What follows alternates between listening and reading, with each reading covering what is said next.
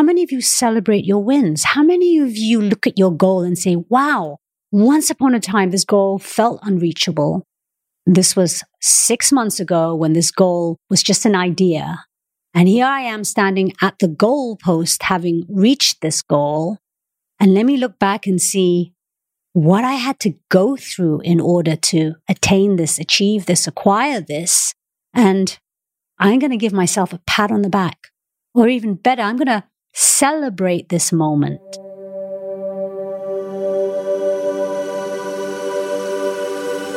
Hey there. Welcome to the Fearlessly Curious podcast, your safe space to listen, lean in, and learn the diversity of human experiences through the lens of fearless curiosity. When we learn more about each other, we also learn more about ourselves. How?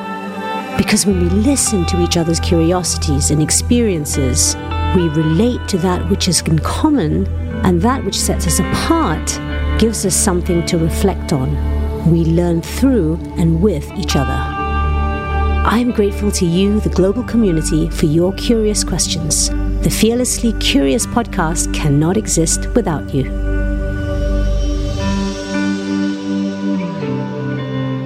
Okay, so in this episode, I want to talk about why it's really important to make time for self-reflection. I want to share a little story with you. So earlier this week, there was one morning where I woke up. I woke myself up because I was crying. Imagine that, waking up because of your own tears. I woke up, I was crying. I was kind of sobbing, actually. I was grasping for breath. And I felt this overwhelming sadness running through my body as these tears were streaming down my face. And my pillow was damp. I was huddled up in sort of fetus mode and kind of a survival mode position and really shaken. And when I caught my breath and the tears finally subsided, I sat up in bed and I put my hand on my heart. And I really tuned in. I asked myself, why are you crying? Are you sad? And the answer was no. Are you tired? And the answer was also no. So what is it? I asked myself. And the answer I got really shocked me. The answer I received was, I'm failing. You're not getting anywhere in life, Melissa. You're not making any impact. You're just not doing anything that has any worth or value, and the dreams that you have also don't have any value. You're not getting any closer to realizing them, so why are you even bothering? And of course, this led me to a space of reflection. I continued to be fearlessly curious. I leaned in. It was uncomfortable, but I wanted to know why I was feeling like such a failure. And that's because so much of my conditioning, and I'm wondering whether you feel the same way too. I see it actually everywhere around me. We are conditioned to set goals and go for those goals. Yeah, that's great. Have an ambition, have an inspiration, have a motivation, have a goal, have a dream to move towards. But how many of you actually, when you achieve your goal, rather than just take it off your list and go on to the next goal, how many of you actually stop and celebrate it? How many of you celebrate your wins? How many of you look at your goal and say, wow, once upon a time, this goal felt unreachable. This was 6 months ago when this goal was just an idea. And here I am standing at the goalpost, having reached this goal. And let me look back and see what I had to go through in order to attain this, achieve this, acquire this. And I'm going to give myself a pat on the back. Or even better, I'm going to celebrate this moment. I'm going to take myself out for dinner. I'm going to buy myself a gift. I'm just going to spend a few moments owning this space with pride. And I want to be loving and grateful to myself and all the people who supported me in getting here. How many of you do that? Because I know I don't. I know it's all about the to-do list. And I know that when I reach a goal, I tick it off and I move on to the next thing. You see, we've been conditioned that way because we're babies. Then the goal is to crawl. It's not our goal. but it's an unconscious goal of our parents, our caregivers, who are waiting for us to take that first crawl, that first step, that first word. And then we get into school, and then we graduate kindergarten, and we get into primary school, and then we graduate primary school, and then what's next? It's secondary school. And then we graduate secondary school or high school, depending where you are. And then it's time to go to college, right? And our goal is to do well at school, pass our exams, get the grades so that we can up level to the next space, college, university. Then when we've got through university, we want to get that job, right? And when we get that job, we want to get that promotion, or maybe it's to meet the partner, to get married and then get that mortgage and own our first house, buy our first car, have our first kid. And it's always on and on to the next thing. That's what we're conditioned to do. How many of you create time and space in your life to stop? First, to celebrate the amount of effort and commitment it took to achieve these goals. And secondly, far more importantly, how many of you ask yourself, why? Why am I doing this? Why am I going to school? That's going to raise some eyebrows to some people listening, I know. Why am I going to university?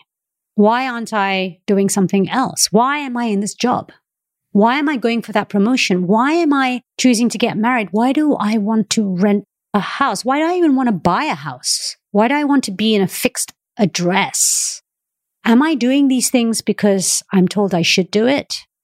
Because that's what everybody else is doing, because that's what I'm told is the right way to live? Or can I and will I live my authentic way? Take risks. And what's a risk anyway? It's about doing something you can't be guaranteed the outcome of. Well, let's face it, folks. Nothing in life is guaranteed. In fact, there's only two things we're guaranteed of, and one of them we laugh about. We're guaranteed that we're going to have taxes, and we're also guaranteed that we're going to die. Yeah, we're going to die. All of us. Nobody's getting out of here alive. So please make time, build time into your lifestyle to reflect, to check in every day. First of all, to celebrate the fact that you got out of bed, that you made your bed, that you showed up for yourself today, or maybe that you didn't show up for yourself today, so that you know what it is you don't want to do, so that you can focus on the stuff that you do want to do. But also to pour gratitude into yourself for showing up, for getting through the hard stuff, for navigating life. And the third point is to ask yourself, why am I doing this? Who am I doing this for? When you live your life on autopilot according to somebody else's system and not for you, you're not feeding your own joy. And so self-reflection gives you the opportunity to check in, to contemplate, to reflect, to review, and to celebrate your wins. Now, why is it important to celebrate your wins? All wins, not just the big ones, but all wins. And that means giving yourself credit for your resilience, for your focus, for your commitment. This is so important because when you celebrate your wins, you acknowledge that you are living proof that you can achieve everything that you set your mind and heart to.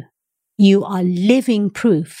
You are evidence of everything that you're looking for, everything that you're dreaming for, that going for your dreams and transforming them into a reality is possible. And this is what contemplation and self-reflection gives you. Self-reflection is key for living life on your terms for your highest benefit. And why is it important to live for your highest benefit? Because only you can live life your way. And that wisdom that you gain from living life your way will be lost if you live life somebody else's way. It is your responsibility to live with fearless authenticity. And the only way we get to live with fearless authenticity is when we lean into our fearless curiosity and we check in to ask ourselves, why am I doing this? Am I doing this because it's right for me? Am I doing this because I think I should be doing it? Whatever the answer is, tune in, get clear, be focused, and be aware. Awareness is your key to freedom and your key to joy. Stay fearlessly curious until the next one.